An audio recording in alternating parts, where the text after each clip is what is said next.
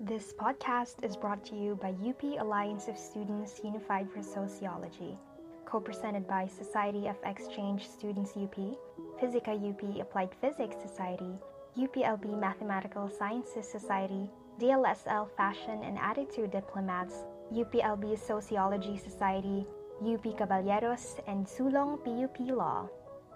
Special thanks to Kalipunang Sosyolohiya at Antropolohiya dalubhasaan ng mga umuusbong na mag-aaral ng Araling Filipino DLSU at UP Kalipunan ng mga mag-aaral ng Sosyolohiya.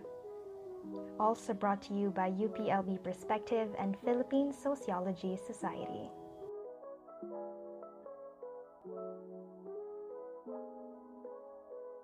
This is Pulutan Season 2, Biyaheng Sosyolohiya, brought to you by the UP Alliance of Students Unified for Sociology. UPASUS is an academic civic organization in the University of the Philippines, Los Baños. It promotes sociology as a discipline while also focusing on its social responsibility. These pollutant sessions are one way in which we can promote, discuss, and learn more about sociology. Kaya tara na, sumama sa amin at maglakbay habang pinag-uusapan ang mga kwento ng araw-araw nating buhay. Ako si Roxanne. At ako si Allen, Sakay na! Ayan, welcome, welcome to the second season of Pulutan where we discuss sociology in many ways. So this is our first episode entitled Trapicon.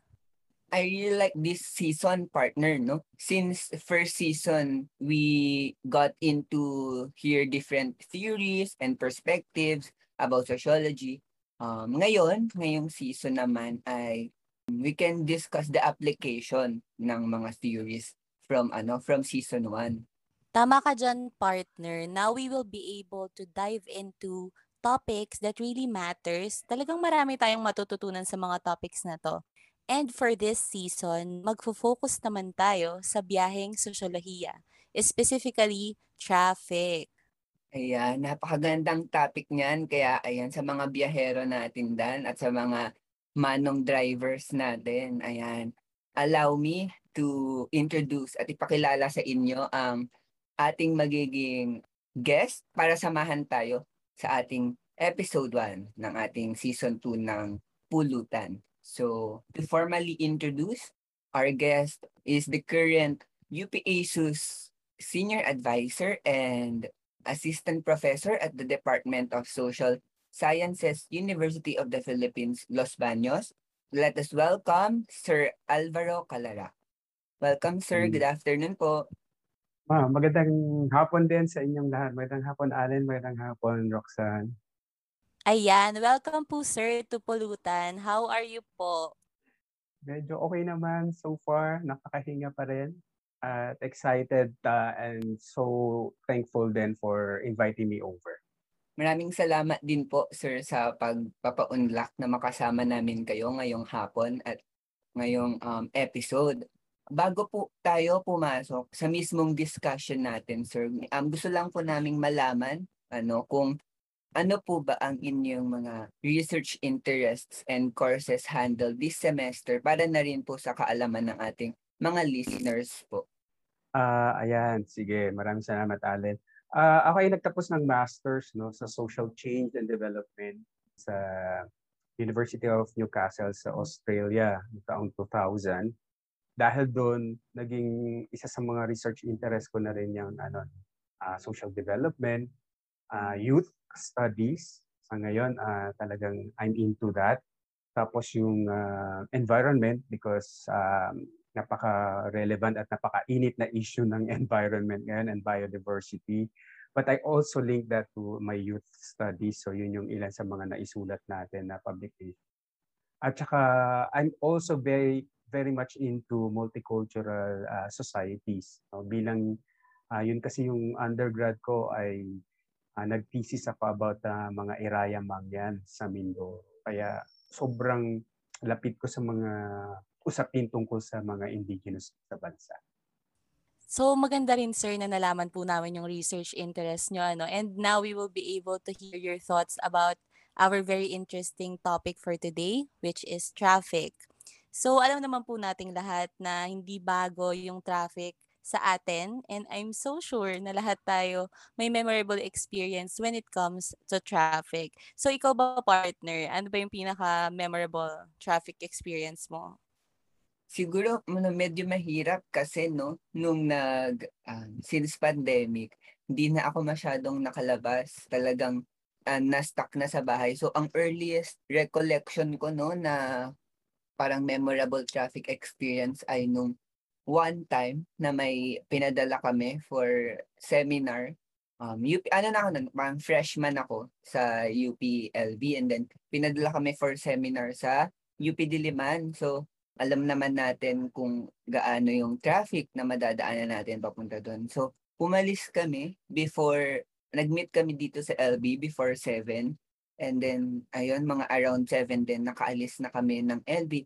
Pero, um, nakarating kami doon parang magla-lunch, mga around 11. Luckily, hindi kami na late dun sa seminar, pero parang ano na, parang malapit na. Parang sobrang lapit na nung oras before yung seminar. Also, nung pauwi naman kami, ganun din, parang inisip namin kasi medyo ano kasi noon, parang hindi siya, wala siyang holiday, hindi din weekend. So akala namin, hindi naman kami mata-traffic pa uwi.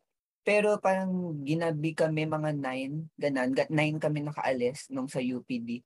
And then 11, parang stuck kami doon sa ano, sa traffic. So nakarating kami ng LB almost midnight na. So yun, talagang memorable yun kasi issue yun na, yung earliest at last traffic na na-experience ko before mag-pandemic. Ate Rox, tanungin naman natin si Sir Al, ano, kung ano ang kanyang memorable traffic experience. For sure, sir, meron kayo memorable traffic experience. uh, iniisip ko nga eh, sa para mag-flashback yung mga yung mga karanasan ko sa traffic. Nung unang una kong gustong i-share, yung nagtatab nung nagtuturo pa ako sa Lasal, de Lasal Taft. So, yan yung biyak, lagi kong biyahe. So, from Calamba to Taft, usually, ano lang yan eh, less than one hour, dapat nandun ka na.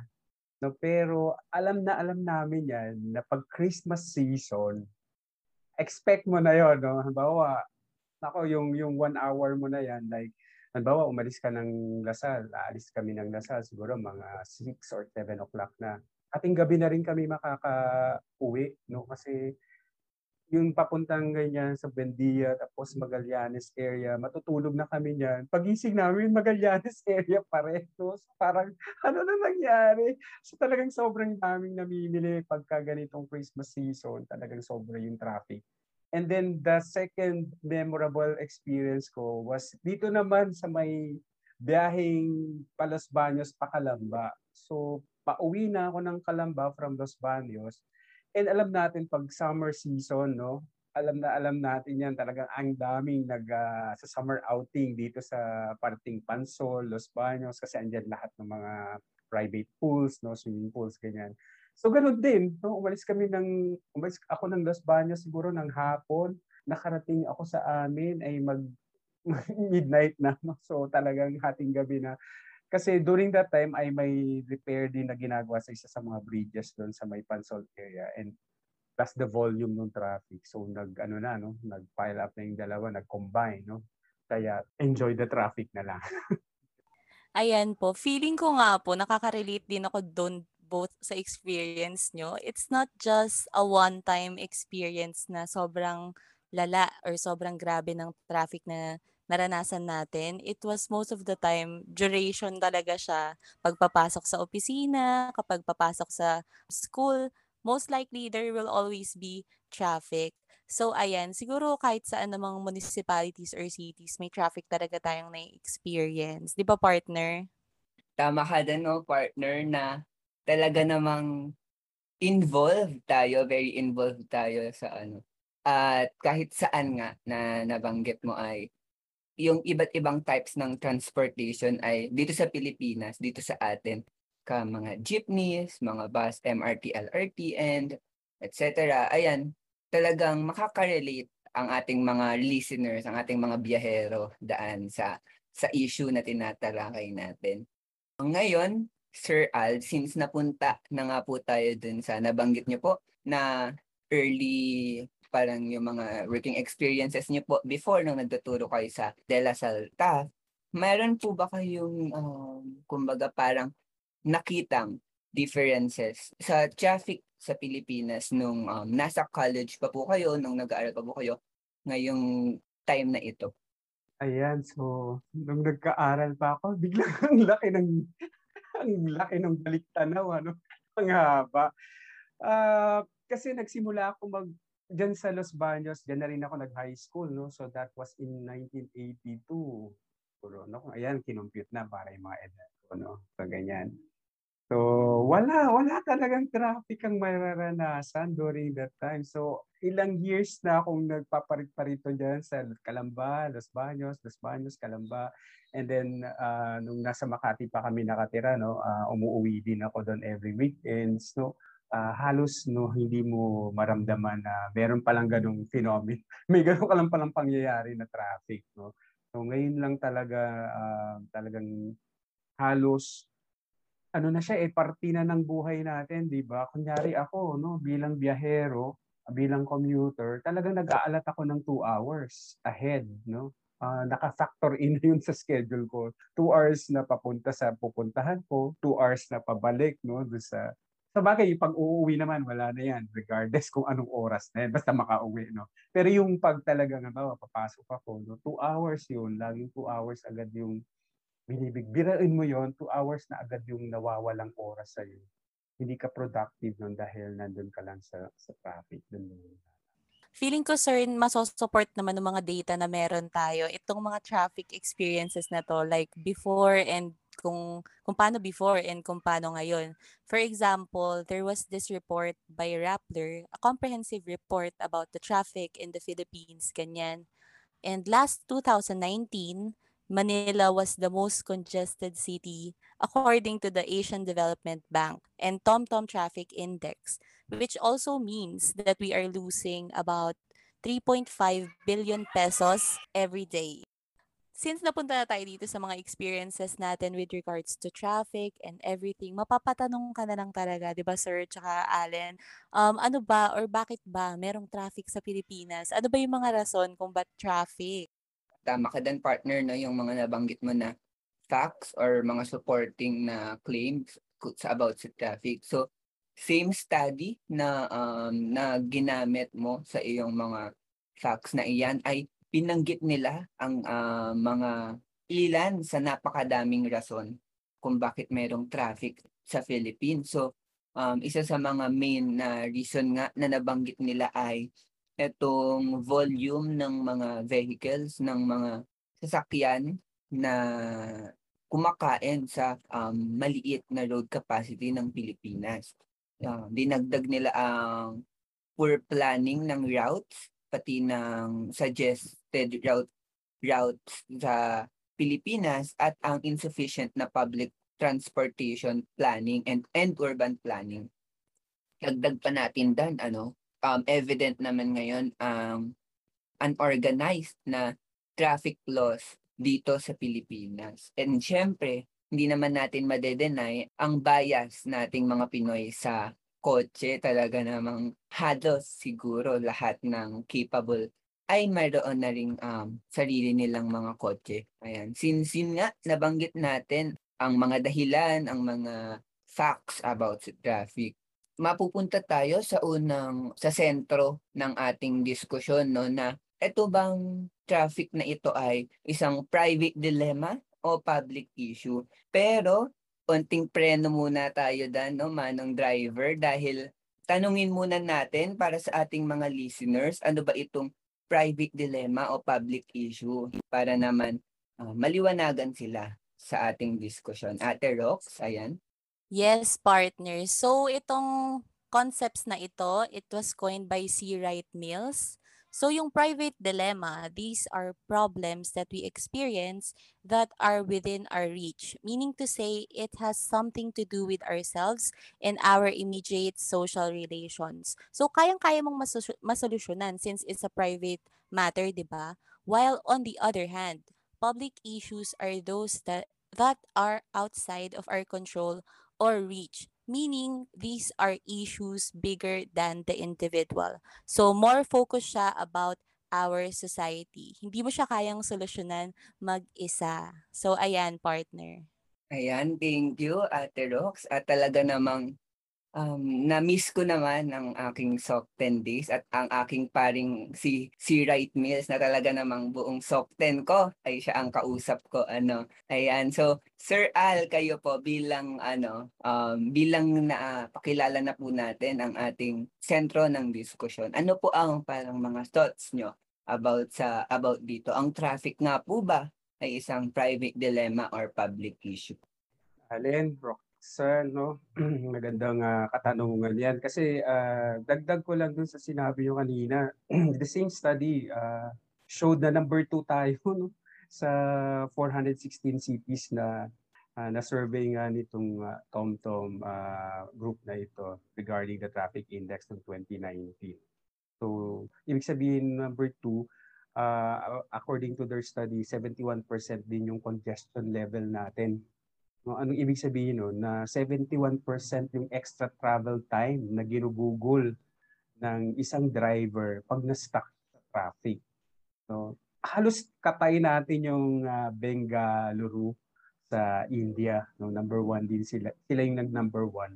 Pero 71% din yung kanilang congestion level. Kaya nga napapaisip ka kung sabi no, ganito yung um, hinugugol na oras na nata-traffic yung driver, ano ba siya? Public ba talaga siya? Uh, public public dilemma niya ba yon Problema niya ba yon O ay, private uh, dilemma ba yan? O public issue siya? So, narinig ko na yung kwento ng ano. Na, minsan kasi, di ba, pag nakasakay ka sa jeep, ako madalas kasi ako nakasakay sa jeep eh. Tapos biglang sasabihin, ah, kaya pala nag, may traffic kasi may police. Di ba mga gano'n? No? So, at, matatawa ka na lang na, tama nga naman. So, pagkita mo nga, o oh, nga, no, may pulis doon na nagtra-traffic, kaya matraffic. No? So, ano pa nauna, yung traffic o yung pulis? No? Parang chicken and egg thing. No? Pero alam naman din natin no, na kaya nga nandun yung pulis para ayusin niya yung traffic flow. No? Kaya, kaya talaga makikita mo yung pulis talaga pag may traffic, hindi yung dahil may police bit. So, laging sinisisi natin yung police may traffic. So, yun, natatawa lang ako dun sa kwento na yan. Pero, uh, in a serious um, in, a, in a serious side, yung kuya ko kasi tricycle driver ito dito sa Kalamba. And for more than 30 years nagda-drive siya. So, nung binigay niyo yung topic sa akin, tinanong ko kaagad siya. Sabi ko, Brad, bakit ba may traffic?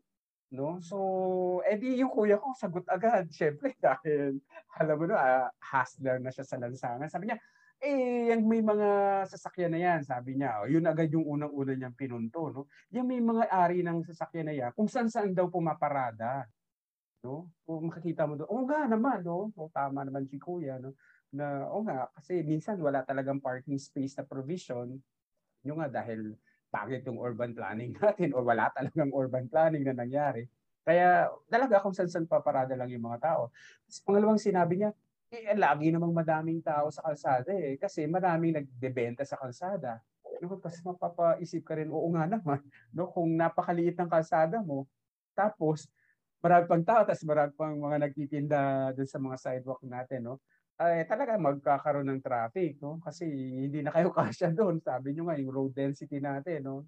Na supposedly naka ano lang talaga sa mga sasakyan eh na-occupy na rin ng mga tao at mga nagtitinda hindi rin naman natin sila masisi for lack of better opportunity. So and then poor management din no? Uh, yung urban uh, planning and management natin. So yun yung mga ano yun yung mga sinabi niya na sabi ko nga, oo nga, no, pwede nga ang traffic ay isa, isang private dilemma. Kung titignan natin do na kung susuriin mo sa pananaw, sabi nyo nga, si Right Wheels, no, na uh, yung mga tao kasi talaga, lalo yung mga drivers, walang disiplina. No, laging yung agad yung sinasabi natin, di ba, pag may mga issue. Yan kasing Pinoy, wala lang disiplina. Pero sa traffic talaga, eh hindi mo naman talaga maisa sa isang tabi yung ganong ano, pananaw na talagang walang disiplina. Talaga naman minsan yung mga batas trapiko ay hindi nasusunod. Uh, aminin na natin talaga yon no? So, isa talaga siya sa mga uh, dahilan kung bakit nagkakaroon ng traffic. Um, pangalawa, wala din masyado sigurong mga enforcers, no? traffic enforcers dahil una ang mahal din mag-maintain ng traffic enforcers no para mag-apprehend ng mga nagkakaroon ng violations of traffic. So ang hirap din no, ang hirap din na i-sustain yung may mga traffic enforcers tayo. Uh, pangalawa siguro wala ding uh, option na talaga as in, walang maparatahan, wala ding uh, sapat na space no for for an orderly uh, uh, parking so yun siya. And then uh, titignan mo din, uh, rampat na rin yung palusot at pasaway na kultura sa atin. Lalo na, no? So, panaysisi natin sa mga drivers, no? Not just the public, uh, but the private, uh, ano din, no? Uh, utility vehicle drivers. Public and private vehicles. Ano, papalusot hanggat makakalusot at magpapasaway hanggat uh, kayang magpasaway hanggat no, hanggang sa sasaway na talaga ng mga traffic So this is how I see it as a private uh, ano no uh, dilemma no na, na nasa tao rin talaga nasa mga drivers din uh, kakulangan din no uh, kung bakit mayroong traffic. Pero on a bigger and uh, ayun yung micro na pagtingin no. Uh, pero kung titignan mo siya sa pangmalawakang uh, pagsusuri, makikita mo na hindi, lang din eh dahil sa walang disiplina at wala kasing option no yung mga tao, yung mga drivers natin bakit nagkakaroon ng traffic kung titignan mong mabuti, uh, bakit ba nagkakaganito din? Dahil sobrang dami na nga ng sasakyan. Sabi nyo nga, binabanggit nyo, uh, ang dami na talaga ng sasakyan. Like, alam nyo ba na ito ng first uh, four months natin ngayong 2021, alam nyo ba na there are about 88,155 sales ng vehicles? So imagine mo yung 88,155 dadadagdag no, sa roads natin na hindi naman nadadagdagan. No? So kaya talaga magta-traffic, no? So, uh, pangalawang punto ko, tignan mo na lang yung EDSA kasi pag usapang traffic, EDSA talaga yung nakikita natin, ano? So sa EDSA, alam nyo ba na ang ed, kung ilang uh, sasakyan ang dumadaan sa EDSA every day? That's about uh, um, 405,882 vehicles no, flying uh, along EDSA every day. At alam nyo ba kung ano lang ang disenyo ng EDSA na kaya niyang uh, no, tugunan no kung ilan lang talaga dapat na sasakyan meron sa EDSA everyday 300,000 So talagang pagkakaproblema talaga tayo sa road density. So saan mo ilalagay yung 105,882 excess na hindi kaya ng EDSA na ano, i-accommodate? Aber, everyday, everyday yon. Kasi kung titignan mo talaga, everyday meet kami sa EDSA. Yun talaga yung problema natin. No? So anong implication nito? palagay ko mag, dapat magkaroon na tayo ng ano no yung like the government should have a policy on uh, uh, phase out no phase out policy na ginawa ginagawa na yan sa Singapore no uh, sa, sa ibang karatig bansa natin pero ginawa na rin natin yan inattempt natin yan ng 2017 the Department of uh, Transportation um, implemented the Public Utility Vehicle Modernization Program no ang, ang, ang idea kasi dito ay if phase out natin yung mga 15 years old na mga vehicles na like jeepneys, uh, buses, no, yung mga ganyan na na hindi na marin masyadong efficient no in terms of fuel uh, combustion. So, uh, nagiging ano lang din talaga sila no uh, environmentally hazardous sa atin. Kasi hindi na sila ganoon ka efficient pag mag-burn ng fuel nila. So yun sana yung yung sana yung ano no, yung yung kanilang vision na by year 2020, wala na itong mga 15 years old no, na mga vehicles na ito, mga public vehicles na ito na nasa lansangan. No? Tapos medyo i-upgrade na natin yung ating mga vehicles for a more efficient and environment-friendly sana na uh, transport system, no? transportation. Pero syempre, hindi nga nangyari yan. So, dapat by 2020, eh, may mga, alam mo na yon may mga Euro uh, for compliant engine na tayo or mga electric uh, engine na tayo sana no? May mga CCTV na sana yung mga yung mga public utility vehicles natin. May mga GPS maganda yung terminal system no?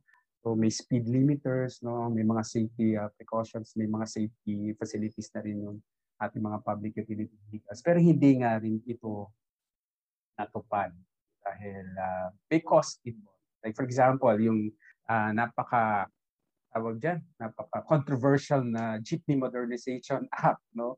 Uh, inestimate ng Land Bank yan no, na ang isang unit ay magkakahalaga ng 1.4 to 1.6 million pesos at cost, no? Pero kung i-course mo siya sa loan, no, uh, given the 6, 6% interest per annum tapos meron kang 7 years to pay, aabutin ng 2.1 million per unit ang isang jeep.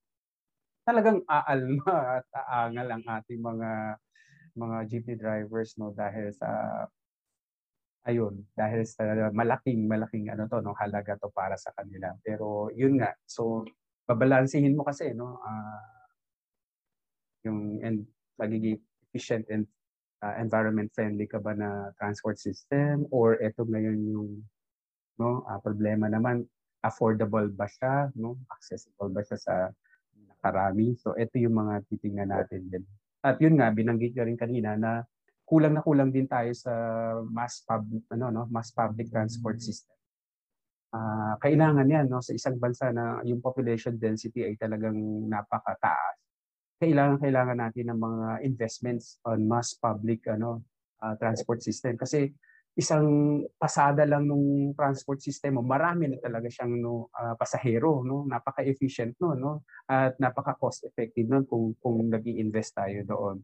So baka kailangan din talaga na dagdagan nga eh, sa railway systems natin yung train system natin no? So inaayos na rin talaga to.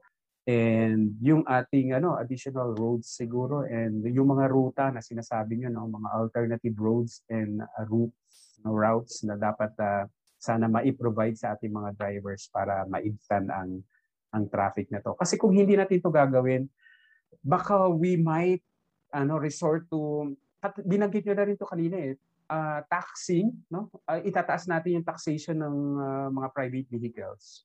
No just to discourage people no from buying uh, new cars no? Uh, baka yun na yung last resort natin. Uh, but Singapore is already doing that no uh, para lang ma-discourage yung private ownership ng cars. Pero sa Singapore kasi they they, they gave a, a very efficient mass public transport system. Yun yung premise nito na kaya sige taksa natin pero mag mag mag-provide no? Mag-provide yung government ng very efficient mass public transport system para fair sa lahat. Uh, parang So yan yung ano no, uh, disiplina pero kung makikita mo may pangmalawakang problema tayo sa polisiya, sa planning no, ayan yung ayan yung nakikita ko na private public uh, disjuncture dito sa traffic. Feeling ko sir sobrang dami mong na-cover na topic from both a micro perspective and syempre on a bigger societal ano na siya, societal perspective na which is very good sir kasi we got to hear so many statistics and so many insights from like the Philippines and Singapore and mako-compare talaga natin yung traffic situation and how we are handling traffic in general. So I agree sir on most ano on most um, points na sinabi niyo po. It's also really a private dilemma kasi if ako I have the capacity to buy my own car, I have a parking space, And then, sobrang inconvenient sa akin na mag-travel kasi pipila ko, ganyan. Then, I would buy my own car just to alleviate my own inconvenience. Whereas, yun nga, parang nagiging part na siya ng problem on a bigger scale. But at the same time, it's also a problem of the government kasi they're not providing us an efficient transport system. So, nabanggit nyo na rin yun, sir, di ba? Sobrang dami natin kailangan i-improve on when it comes to our urban planning, to our transportation system, which feeling ko, hopefully, would be addressed sooner or later para para naman masolusyonan naman yung traffic sa Pilipinas. Ikaw ba, partner? What's your take on this? Talagang, ano, parang same no Ate Roxanne na talagang agree ako sa mga nabanggit ni Sir Al at nabanggit mo, partner, na kung paano natin ito titignan. Siguro ako, gusto ko siyang tignan sa nabanggit na rin kasi nga natin no kanina yung capability ng mga tao na bumili ng ano ng uh, mga private vehicles na dumadagdag at dumadagdag sa napakaliit nating um, road capacity. Bakit ba ganun? Parang bakit ba tayo nagka-thinking na kailangan natin ng, ng kotse kung titingnan natin sa meron namang mga ibang bansa, no, halimbawa um, sa Japan na napaka-efficient ng mga railroad um, systems nila, no. Siguro pwede natin itong tignan sa um, sa view na na-instill sa atin um, nitong society na kapag may kotse ka no, parang ano ka, parang um, more of uh, parang higher ranking ka na citizen compared sa um, tinatawag natin ngayon na masa, ng mga masang um, tao. So sila yung mga madalas um, biyahero natin, mga commuter, mga nagtitiis sa um, init, sa traffic um, compared sa mga nakakotse na um, somehow comfortable sila kahit nasa traffic.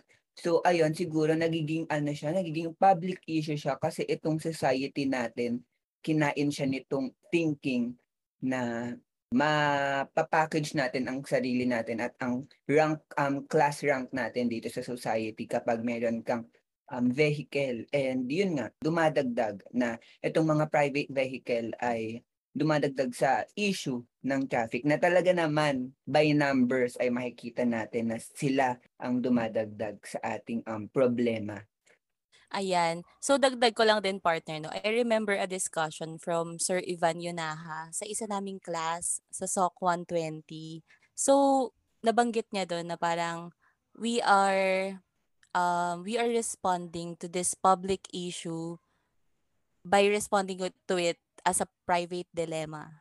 So exactly our points kanina taken na 'di ba parang yun nga imbis na masolusyonan to on a bigger level, we are doing it in our own private way which is yun nga nakakadagdag lang din talaga siya sa issue natin ng traffic. And since napunta na tayo sa discussion na yan, 'di ba? Parang how is traffic affecting us? Like us individually and us in a societal level, ganyan. Paano ba talaga nakaka-apekto tong traffic na to? At pare-pareho ba yung pagka-experience natin sa kanya? Any thoughts po, Sir Al? So iba-iba sigurong sector, iba-iba yung paningin din sa traffic, no? Uh, ikaw bilang uh, driver, syempre added stress sa iyo 'yan, no? At saka bilang commuter, talagang added stress sa iyo yan. Imagine mo, mas ka sa traffic. Kasi based on this, um, uh, narinig nyo na ba to yung States time, no, Asia, si sinulat ni Raul uh, Dancel noong November 2017 na every Filipino commuter daw spends around 16 days per year in traffic. Imagine mo, 16 days. Nauubos yung 16 days, holiday na sa atin. Ano? Kasi sa traffic. And then when they put the lost productivity, then they try to value that. That's around 100,000 pesos. Imagine, no? Pang bonus na yan, 100,000 pesos. So, pang Christmas, ang dami mo na rin yan mabibili in a very neo, uh, neoliberal perspective. Pero syempre, ayaw natin kainin ng sistema na yun. Pero yun siya, no? Uh, in terms of whatever valuation they did. Um, na 100,000 pesos for, for drivers and commuters alone. Yun yung hindi natin nakikita ang nakita lang natin ay yung stress. 'Di ba? Kasi talaga nasa stress ka sa, sa traffic, no? Kaya hindi mo na talaga alam kung anong yung gagawin mo doon, no? And yun lang. So, and for the government, no, uh, kailangan talaga maghanap. Uh, we need uh, investments. Have to pour in investments uh, to provide for these uh, necessary uh, facilities para magkaroon ng at maibsan tong traffic na to course, uh, kung loans na naman yun, ayan. So, good luck na lang talaga no, interest rates ng mga loans na to. So, dagdag na naman siya sa ating mga So, ayan siya. So, for an ordinary Filipino people, stress lang yung nakikita nila. Pero hindi nila alam, no, nung kinumpute pala ay 16 days ang nawawala sa kanila every year. That amounts to like 100,000 pesos. That's according to uh, uh, Dancel, no? I agree dun sa parang um, loss of productivity natin no? Sa na um, sa mga oras na ginugugol natin. Kagaya nga din ng nabanggit natin earlier yung sa um, nalolos natin na um, billions of pesos sa pagiging um, stuck sa traffic. Siguro maaari nating idagdag dito no na kaya ring may traffic kasi nandito tayo sa isang society na lahat tayo ay um, parang required tayo or na um, nape-pressure tayo to function na kailangan um, walang ano dapat, walang hindi ka um, hindi ka dapat still kasi kailangan mong mag-thrive sa society na to. So lahat kumikilos kaya din parang lahat ng tao ay active sa um, sa labas kaya yun tayo, nakakadagdag tayo sa traffic at naaapektuhan din um, hindi lang ang ibang tao, pati tayo sa sarili natin. No? Ayan, partner. I agree so much on that. Alam mo yung sa issue naman ng paano ba 'to nakakaapekto sa atin in different ways. Of course, different sectors katulad ng sabi ni Sir Al, discuss or parang appreciate this or experiences in a different way. Example nito na situation ay, for example, nakasakay ako sa sakyan, uh, our own private car, tas traffic. 'Di ba parang tulad nung sabi ni Marian Rivera, pwede naman daw ako mag-relax kasi nga traffic, do other things instead of just um, parang getting stressed kasi traffic. But at the same time, if I'm a commuter, nakatayo ako sa bus, nakikipagsiksikan ako sa LRT at MRT, na sobrang stress ko na, pawis ko na, and um, sobrang pagod na pagod na ako, then that's a different experience for me. Makakapag-relax ka ba when it's uh, it is that traffic and do you even have the luxury of wasting your time? Para lang dito sa traffic na to imagine yung 16 days in a year compared to using that for something else like relaxing. So sobrang mapapaisip ka talaga how much traffic affects us individually and also as a society na din and kung paano tayo nagre-respond dito sa traffic na ito Roxanne, dagdag ko lang, no, hindi pa natin fina-factor in dyan yung mga morbidity cases, yung mga sakit natin na nakukuha because of air pollution. Kasi syempre, pag stuck ka sa traffic, kunyari, open siya, no, langhap mo lahat ng mga air pollutants no, na ini-emit no, uh, dun pag traffic na yon. So, panggitin ko lang, no, may, may studying ginawa dyan yung Global Burden of Disease, uh, study noong 2015 No, and according to this particular study, yung health effects ng pollution sa atin was estimated to be 1 to 1.3 billion US dollars. That's approximately 0.3 to 0.4% of our GDP noong 2015. Imaginein mo yon yung 0.3 or 0.4% na yun ng GDP mo, kung na-appropriate mo siya into other projects or other programs, more, more you know, productive programs and projects, di sana mas napakinabangan pa natin no, bilang uh, isang bansa. So ito yung ito yung talagang kailangan na talaga nating masolusyonan eh no? Na, na mabigyan talaga to ng ano, ano ba talagang dapat gawin dito upuan natin to no? Uh, tignan lang siya namang mas malaking pananaw no? Uh, natin siya para rin uh, lahat tayo ay makinabang So ayan nga po makikita talaga natin na sobrang dami pang pwedeng itap into na topics and discussions when it comes to traffic na napakalawak po talaga nung coverage niya, it, nung reach niya. That is why, ayan, maghalaga talaga na pag-usapan yung traffic. And this is also a very interesting episode. Lalo na din po narinig namin yung napakaraming facts, napakaraming studies at insights natin individually and um, other insights from scholars, ganyan, with regards to traffic and why it is here sa ating bansa.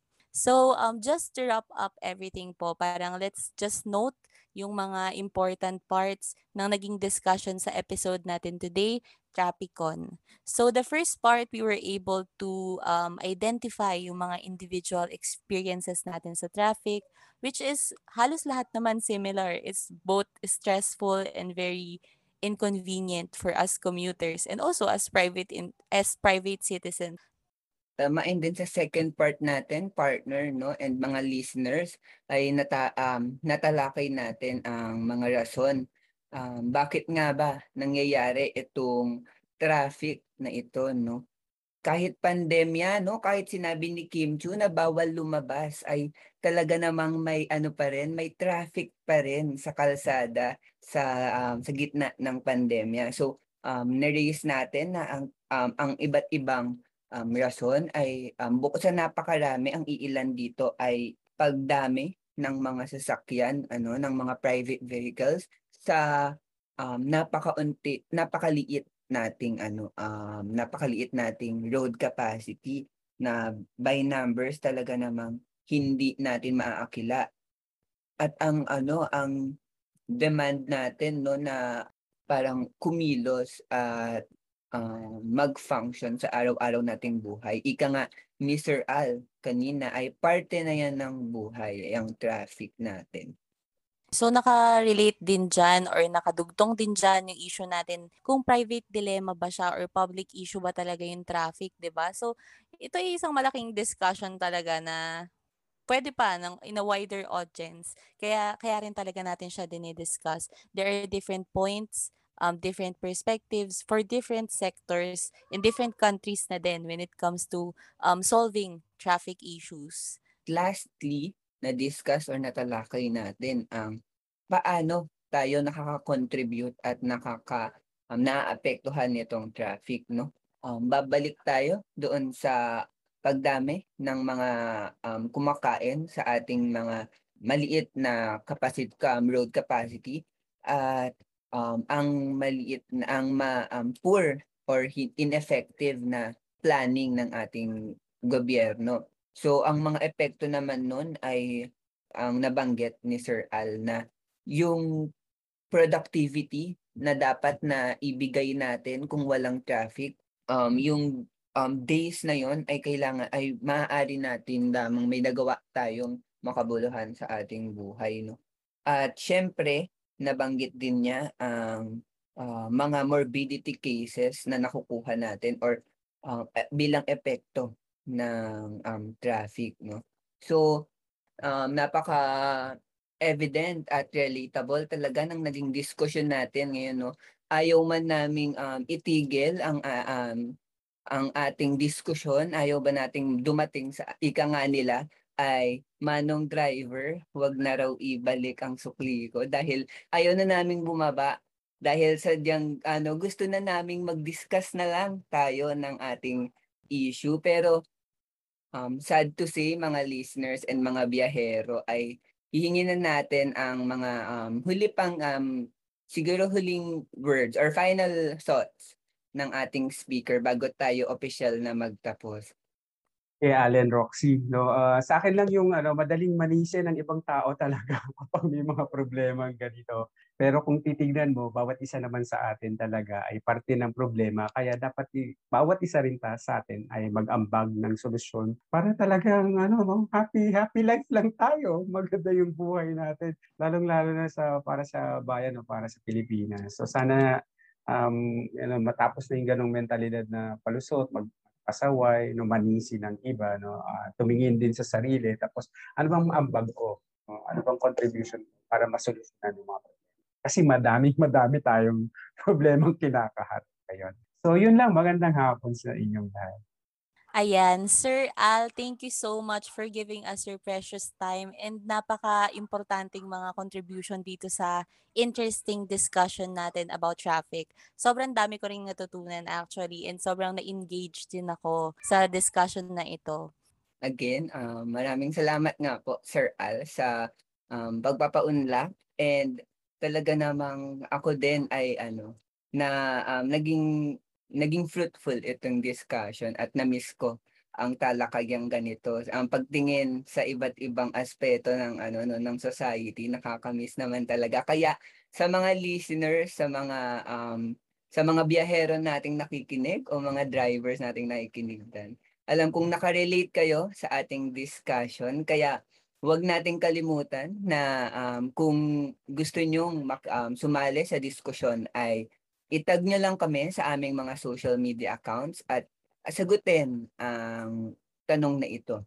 What was your worst traffic experience? Ayan, gusto naming marinig ang ang mga trafficon nating um, listeners. Ayan, naway ano, naway sumali kayo sa diskusyon dahil maganda, magandang natatalakay natin ang mga ganitong bagay. So again, tag us on your post or tweets at UPESUS on Twitter and Facebook and join us sa ating discussion. So, ayan partner, mapapaisip ka talaga, bakit ba Trapicon yung pangalan ng episode na to? So, kasi nga, 'di ba nakakapikon talaga yung traffic. Pero, tandaan, kapag pikon, talo. So, dahil dyan, thank you again for listening to our very fruitful discussion. The first episode, Trapicon, in our season 2 of Pulutan. So we'll see you again in our next episode. Muli, ako si Roxanne. At ako si Allen. Manong Driver, para na po. This is our Pulutan Season 2 Biyaheng Sosyolohiya. We'll see you again on our next episode. Bye! This podcast is brought to you by UP Alliance of Students Unified for Sociology, co-presented by Society of Exchange Students UP, Physica UP Applied Physics Society, UPLB Mathematical Sciences Society, DLSL Fashion and Attitude Diplomats, UPLB Sociology Society, UP Caballeros, and Sulong PUP Law. Special thanks to Kalipunang Sosyolohiya at Antropolohiya, dalubhasaan ng mga umuusbong na mag-aaral ng Araling Filipino DLSU at UP Kalipunan ng mga mag-aaral ng Sosyolohiya. Also brought to you by UPLB Perspective and Philippine Sociology Society.